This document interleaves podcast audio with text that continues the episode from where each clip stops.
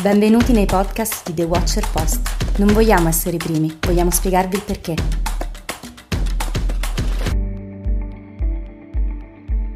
Questo è A View from Italy, il programma di The Watcher Post di dialoghi e conversazioni con i protagonisti della politica, della geopolitica, dell'economia, dell'impresa, della cultura, con me, Daniele Capezzone. Buon ascolto.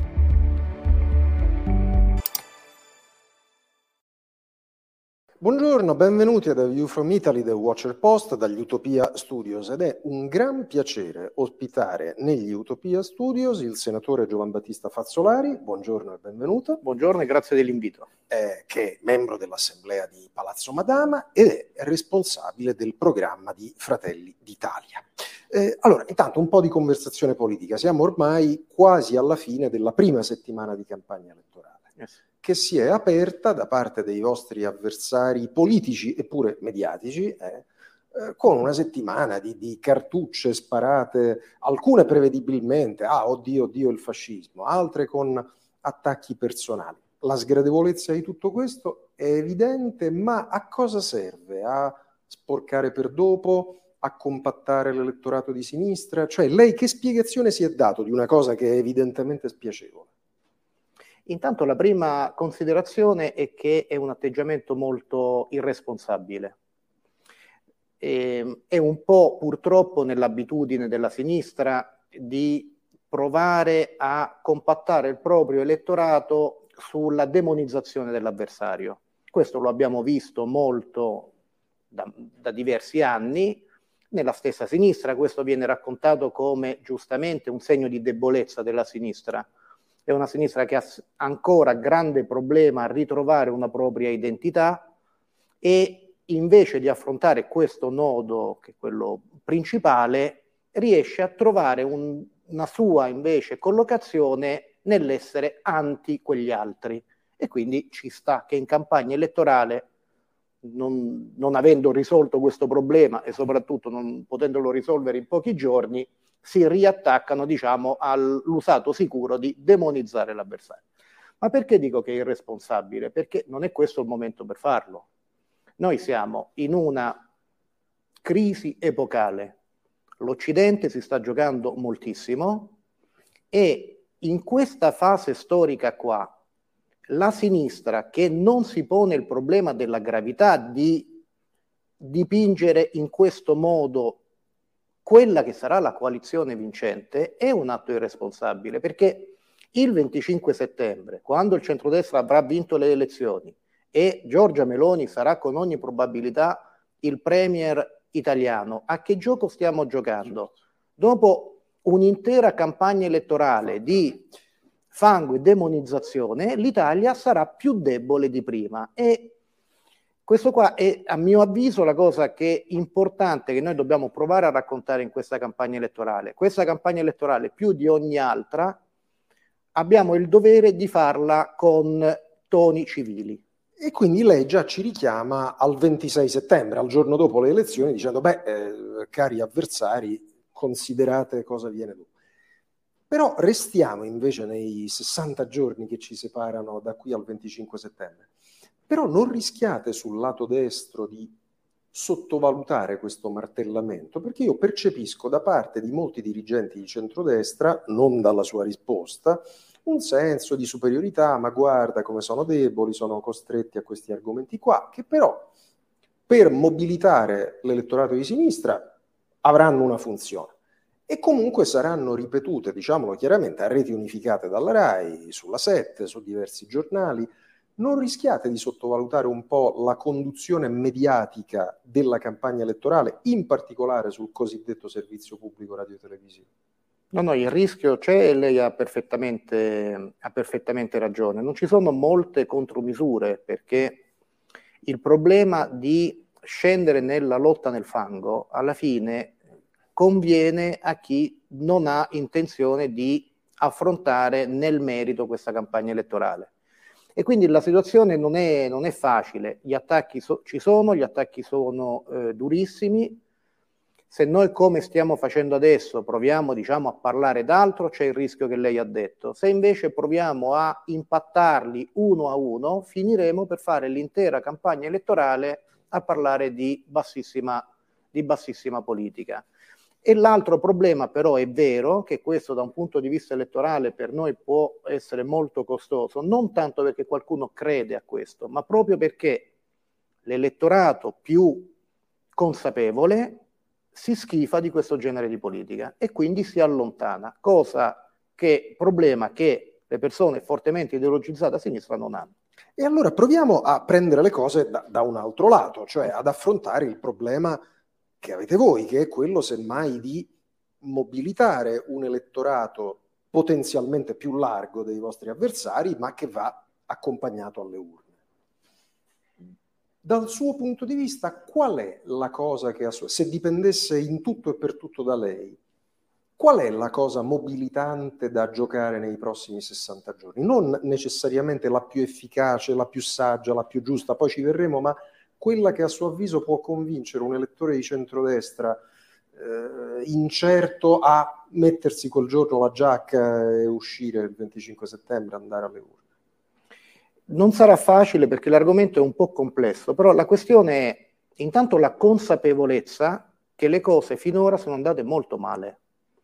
Tutti i dati macroeconomici parlano di dieci anni di disastro e purtroppo il governo Draghi non ha invertito questa tendenza, è parte di questo grande declino. Che cosa può convincere l'elettorato di centrodestra? Che cambiare è possibile, perché l'Italia è arrivata a una situazione drammatica, ma esiste una ricetta alternativa. Qual è il nostro compito, purtroppo in pochi giorni? Quello di provare a spiegare che esiste un diverso modello di sviluppo che può far tornare l'Italia a crescere, perché i veri, dramma, i veri drammi dell'Italia sono concreti, posti di lavoro persi, la classe media che non esiste più, una intera nazione ormai rassegnata al declino e questo è eh, un argomento complesso ma eh, quello al quale vogliamo dare risposta. Quindi se comprendo bene, lei dice guardate non si vota solo per dare uno 0,4 o uno 0,5 in più o in meno a questo o a quel soggetto, si vota per un, cambiam- un voltapagina. Proviamo ad articolarlo questo voltapagina. Una delle piccole ossessioni di questa trasmissione è tasse, tasse, tasse. Qual è il cuore della vostra proposta fiscale. Stanno uscendo da giorni alcune anticipazioni, non so quanto fondate, lei ce lo potrà dire, secondo le quali uno degli elementi cruciali della vostra proposta sarebbe quella eh, più un'impresa assume, più ha beneficio fiscale. È, è questo il cuore della questione? Questo è uno degli aspetti centrali. Allora, noi abbiamo studiato sui libri all'università che esiste un nesso tra crescita economica, ricchezza sul territorio e posti di lavoro. Ora, questo assunto non è più vero. Non è più vero perché ormai il modello di produzione della ricchezza è diverso. È diverso perché abbiamo tutta l'economia eh, digitale, abbiamo la facilità di eh, deco- delocalizzare, abbiamo catene del valore diverse da quando noi studiavamo. E allora è paradossale che invece i nostri sistemi statali e il sistema della tassazione continuano ad essere basati su un modello economico che non esiste più. Cosa dobbiamo fare noi? Ricondurre la tassazione e l'intervento dello Stato nell'economia a questa nuova realtà. Come farlo è complesso, nulla è facile, noi abbiamo più proposte articolate, ma è quello di dire io devo premiare l'economia reale che crea veramente ricchezza sul territorio e posti di lavoro sul territorio. Non mi interessa più qual è il volume di ricchezza che tu fai, perché se poi, come spesso accade, hai volumi di fatturato elevatissime che non si traducono in posti di lavoro, per me sei tendenzialmente inutile. E quindi io devo arrivare a una tassazione che contempli questa differenza. Come si può fare? In diversi modi. Noi come slogan diciamo abbiamo più assumi meno paghi, ma si concretizza in cose molto semplici. Abbiamo visto il modello della super deduzione degli ammortamenti, no? ehm, certo. che ha funzionato. Ora, un modello molto simile si può fare sul lavoro. Super deduzione del costo del lavoro per le aziende ad alta intensità di lavoro, a seconda del settore, no? perché a, a seconda del settore la percentuale di manodopera, eh, manodopera varia. Ci dice l'obiezione qual è? Facendo in questo modo tu incentivi le aziende a bassa produttività. Non è vero, incentivo le aziende ad alta intensità di lavoro, ma questo non toglie la facoltà di mantenere ancora in piedi l'incentivo all'alta tecnologia. Questo è eh, un esempio, ma non è l'unico. Diciamo, l'obiettivo è quello di prendere atto che aiutare le imprese non è più così semplice come lo era prima. Aiutare l'impresa oggi mi interessa solamente se crea posti di lavoro e ricchezza sul territorio. Siamo entrati in una delle policies decisive, poi eh, ci torneremo e, e, e, ne svilupperemo anche altri di percorsi tematici con lei che è tra l'altro responsabile del programma del suo partito. Torno però, eh, faccio un passo indietro sulla questione fiscale nel suo complesso, prima ancora di vedere come voi la, la declinate. Le chiedo, non temete voi come partito, ma soprattutto la coalizione e anche i due partiti che sono stati imbrigliati fino a una settimana fa in un contesto di governo che è quello che lei descriveva, che sia troppo poco quello che proponete da un punto di vista fiscale. Lo dico brutalmente, anche collegandoci al tema di prima dell'astensione. Sono un autonomo, sono una partita IVA, eh, sono un piccolo imprenditore, eh, i comunisti non li voto, eh, so che il centrodestra dice cose tendenzialmente migliori, però quella che sarebbe la mia squadra in questi tre anni non l'ho sentita combattere su questo in modo, c'è questo argomento, c'è questo timore o no? Beh, diciamo, da parte nostra di Fratelli d'Italia c'è intanto serietà, no? Quello là di prendere e dire riduzione immediata, drastica delle, delle imposte, quando poi non si sa se effettivamente ciò dal giorno dopo è realizzabile, insomma, ci interessa re- relativamente. Però voglio un attimo fare una divagazione che può sembrare non, insomma, andare fuori tema, no, ma no, poi vedremo che non è a mio avviso così. Dove arriviamo? Avevamo incontrato proprio con Giorgia Meloni eh, Amazon perché hanno l'ultima grande eh, diciamo, centrale di distribuzione nel centro Italia e non li hanno nel sud Italia. E abbiamo detto, vabbè, ma quali sono gli incentivi che potrebbero spingervi invece ad aprire in Sicilia, in Calabria, no, cosa, eh, le tasse? Hanno detto, guarda, non ci interessano né riduzione delle tasse, né incentivi, eccetera, se non ci sono le precondizioni, noi non investiamo. Le precondizioni quali sono?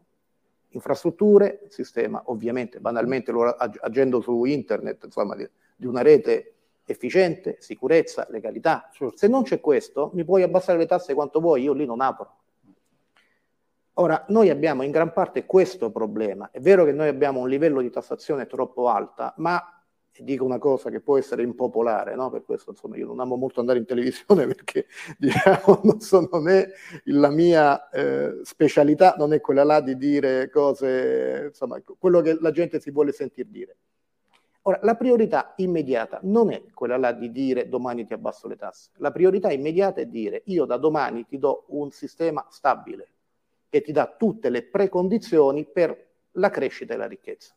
Io penso che un autonomo è molto più rassicurato se io gli parlo di pace fiscale, cioè vuol dire che lo Stato non è più un nemico, lo Stato è una persona che dice tu sei un eroe e trattiamo, dimmi, trattiamo e dimmi tutto ciò che io posso fare per aiutarti.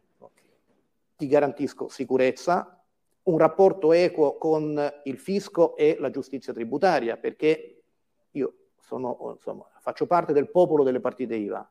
A me spaventa molto di più lo squilibrio che io ho quando devo trattare con il fisco e lo Stato che non il punto percentuale di tassazione. E quindi questo è essenziale. È chiaro che questo non vuol dire non ridurre le tasse. Le tasse vanno prese e ridotte, ma è per dire, lei diceva, serve una cosa più coraggiosa? Sì, serve una cosa più coraggiosa intanto nelle regole di ingaggio. Mm. Una volta che le regole di ingaggio sono state chiarite ed è stato tolto lo strapotere dello Stato nei confronti di chi vuole fare, lì diventa più facile anche procedere a una riduzione delle imposte. E allora, eh, eh, come gli uccelli che ripetono sempre lo stesso verso, cercherò in modo differente di riproporle eh, la questione da due lati differenti. Il primo, voi siete in straordinaria salute elettorale, lo, lo, lo, lo, racconta la curva dei sondaggi, lo racconta la percezione comune e insomma eh, se tutto andrà come eh, vi augurate eh, coglierete un risultato storico. La stessa cosa non si può dire dei vostri attuali alleati che sono chiamati invece nei prossimi 60 giorni a un'operazione diciamo, di difesa, diciamo, più che lei non ha la sensazione che un pezzo di elettorato di Forza Italia e della Lega, magari un po' deluso da quei partiti, non ancora transitato verso di voi, perché magari se ero già deluso e mi avevate già convinto, quell'elettore là proprio sul tema fiscale andrebbe sollecitato un po' sono una partita IVA che guadagna abbastanza più degli altri, ma non sono un miliardario, mi, metti, mi, mi tieni l'IRPEF al 43%. Queste cose qua, secondo lei, non mandano ai pazzi chi ha resistito durante la pandemia, eccetera, e vorrebbe sentire al centrodestra, ah, adesso arrivano i miei, non arrivano i comunisti, una cosa... Beh, è, è so... banale dirlo? Questo? No, no, non è banale, ma io sono una partita IVA eh, e io, so io voterei comunque Fratelli d'Italia per un motivo semplice. Io so che l'unica possibilità che ho di vedermi ridotte le tasse è, è Fratelli d'Italia. Perché è un partito che non ha mai dichiarato ciò che non poteva fare. E, ehm, una questione concreta, è fattibile, è facilmente realizzabile e chi, ha, e chi vive di eh, lavoro autonomo eh, diciamo, ca- capisce bene.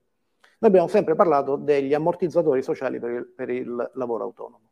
Ora, questo qua che sembra una chimera, in realtà è una questione molto concreta. Fratelli d'Italia lo ha formalizzato, fa parte delle nostre priorità ed è quello che faremo molto velocemente. Come si fa? E eh, cercherò di essere veloce certo. e, di, e, di, non annoiare. Noi abbiamo un sistema di ammortizzatori sociali per il lavoratore, auto, per il lavoratore dipendente che prevede la NASPI, 75% dell'ultimo stipendio con un massimale di 1200 euro. Bene, la stessa identica cosa si può fare per un, lavorato, un lavoratore autonomo prendo il reddito dichiarato dell'anno precedente su base mensile, quella è diciamo il calcolo equivalente all'ultimo salario e applico il 75% di ammortizzatore sociale con un massimale di 1200 euro. Si può applicare esattamente lo stesso sistema di ammortizzatore sociale anche al lavoratore autonomo, sempre su mondo partite IVA. Abbiamo tutta la, la questione, dicevamo prima, di una situazione di contenzioso aperto con le, certo. tutto il mondo privato e noi abbiamo il vantaggio di avere tra le nostre fila Maurizio Leo, che è uno dei massimi esperti in mondo fiscale, che ha già preparato una proposta seria di pace fiscale, che non vuol dire condono, vuol dire mi paghi il, la quasi totalità, cioè, o meglio, la totalità più il 5-10% dell'imposta che non mai pagato, togliendo tutto il resto e te lo rateizzo perché rientro e tu puoi pagare. E ultima cosa, sempre mondo delle partite IVA, esiste il concordato preventivo per le grandi aziende, cioè il fisco chiama la grande azienda e dice senti facciamo così, tu il prossimo anno mi dai i tot, se mi dai i tot siamo tranquilli, siamo tranquilli così. Beh, il sistema del concordato fiscale va concesso anche a tutto il mondo delle partite IVA e delle piccole e medie aziende. Ah, mi siedo con il fisco, mettiamoci d'accordo, io alla fine dell'anno ti do 20.000 euro, siamo a posto, bene così. Se ti do 20.000 euro, basta. basta. Cioè, Se poi io ne fatturo molto di più, vuol dire che l'anno dopo tu mi chiamerai e dici guarda, rimettiamoci d'accordo.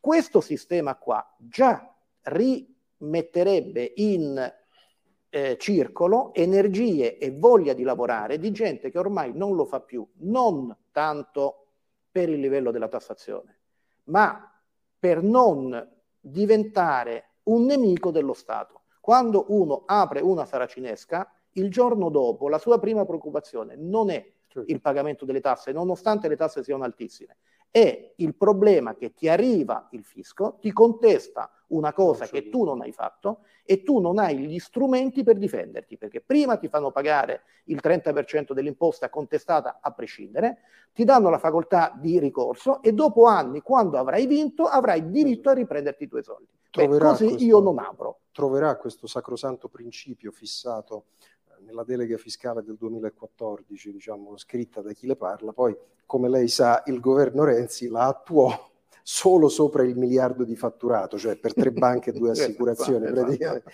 Senta, esatto. spostiamoci su altri territori. Energia.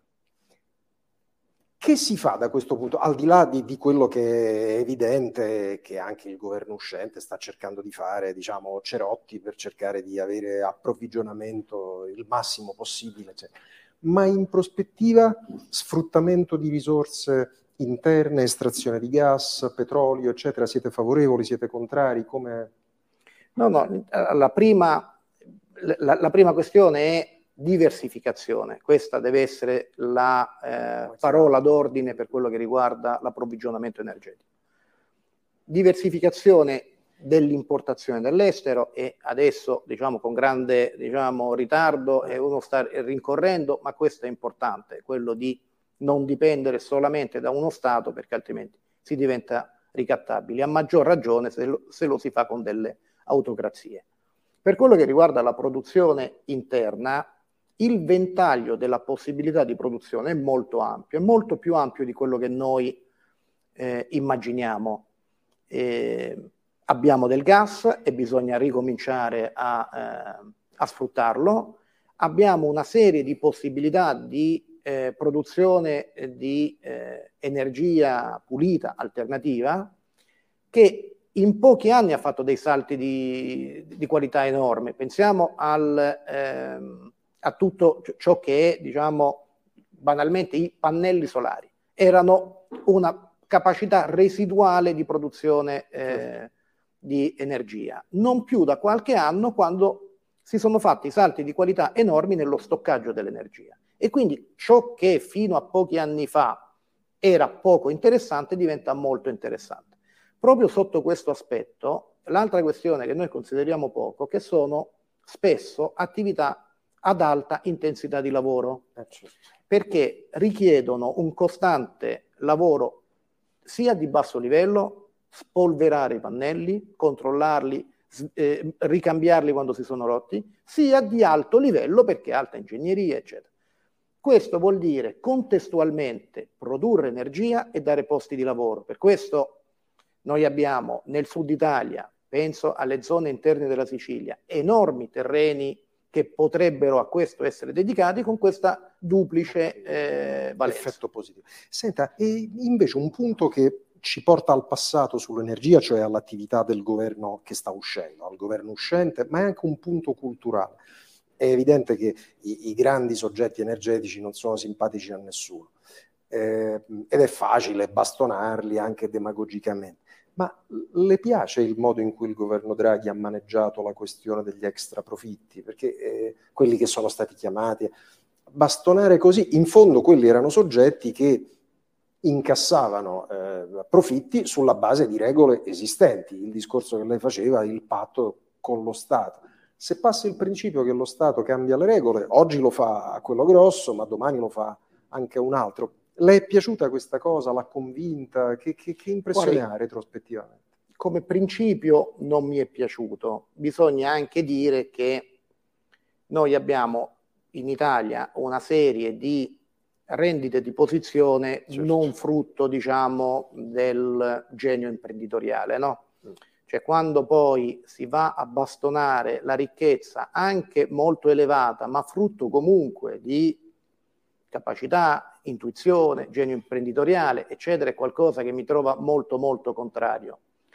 Quello però di intervenire lì dove esistono possibilità di extra profitto che diciamocelo non sono frutto del manager geniale che sì, ha trovato l'intuizione di una posizione di... dominante lei dice okay. esatto. E allora è diverso. È chiaro che è brutto farlo cambiando le regole in corso ma è anche vero che spesso queste grandi eh, rendite hanno avuto la capacità di assicurarsi un modello di regole e norme e garanzie che lo rendono quasi inattaccabile. Lo abbiamo visto con le concessioni autostradali.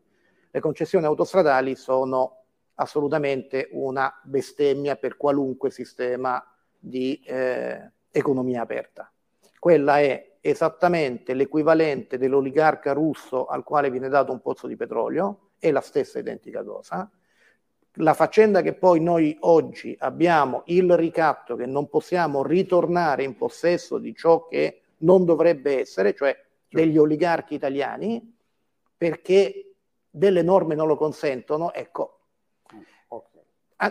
questo andrebbe in qualche modo eh, sistemato. Le eh, rendite dovute a eh, generose regali da parte dello Stato sono ciò che hanno portato l'Est Europa alla condizione nella, nella, quale è oggi. Dobbiamo stare attenti, diciamo, a non farlo nel piccolo anche noi. Abbiamo in pochi minuti, mi rendo conto con qualche macchia di colore, però eh, siamo riusciti a, eh, su questa tavolozza a disporre diversi elementi della realtà economica italiana. Non vorrei trascurare l'aspetto agricoltura, cibo, eccetera.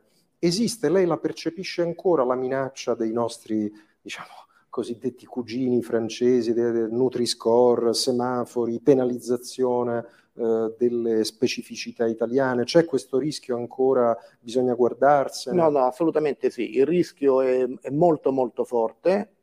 Voglio, diciamo, così, lo, lo, lodare, eh, lodare Fratelli d'Italia, eh, essendo di parte, insomma, è facile farlo, ma sotto questo aspetto del Nutri-Score siamo stati i primi a inserirlo nel dibattito politico, i primi a scovare queste cose nelle, diciamo, nei cassetti dei burocrati di, di Bruxelles e farne una interrogazione parlamentare.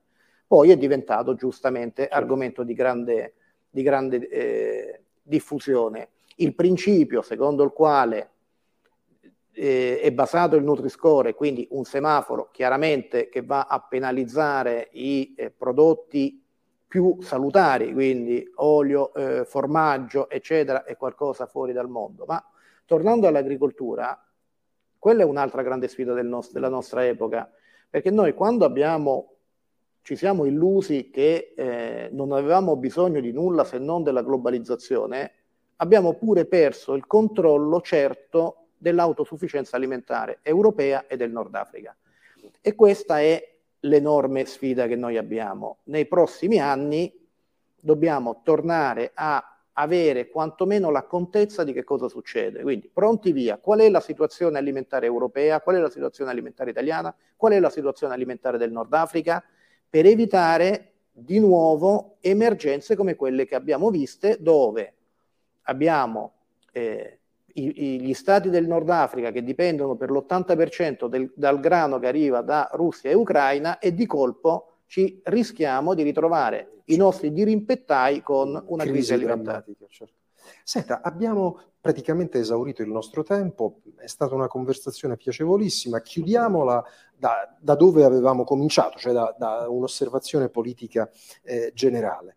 Eh, insomma, siete stati brevissimi, il vostro percorso i, i, in fondo molto lungo, ma è, è, in un fazzoletto di anni che si è no, uh-huh. sviluppata la crescita dei Fratelli d'Italia, ha portato una comunità con una sua tradizione molto radicata a crescere, a essere oggi quasi certamente primo partito. E siete stati anche eh, brevissimi a scegliere una velocità di marcia tale da, eh, come dire, portare la vostra comunità a fare tutto questo percorso. Adesso che cosa dovete fare per convincere chi di quella comunità non faceva parte. Cioè qual è a suo avviso il secondo tempo della partita che dovete giocare? Eh, il simpatizzante tacceriano direbbe accelerare in direzione tacceriana, altri potrebbero dire no, dobbiamo prima governare bene, dare un senso di affidabilità. Qual è, come vede i vostri prossimi 5, 6, 7 anni? Qual è la missione? A mio avviso la grande svolta di Fratelli d'Italia, sia da un punto di vista contenutistico, ma si è tradotto anche poi di crescita del consenso, è stato quando noi con grande chiarezza abbiamo detto Fratelli d'Italia non vuole essere il partito della destra eh, italiana, vuole essere il partito dei patrioti italiani. Noi quando abbiamo tirato fuori questo termine, no, siamo stati inizialmente ridicolizzati, abbiamo tirato fuori dai cassetti no, dei termini ottocenteschi.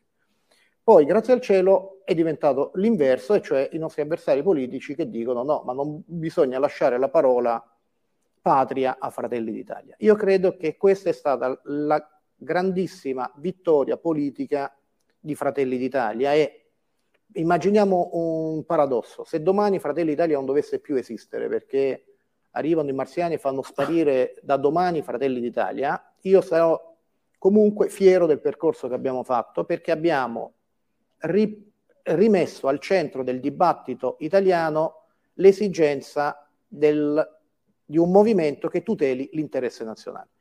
Io credo che questa è la grande svolta. La grande svolta è quella di dire agli italiani che è possibile anteporre una visione d'insieme a quella che è la convenienza del momento.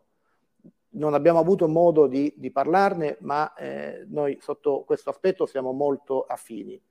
La, il coraggio di Giorgia Meloni di schierarsi senza se e senza ma contro l'invasione russa dell'Ucraina non era una scelta di opportunità elettorale perché sondaggi alla mano era qualcosa che non pagava.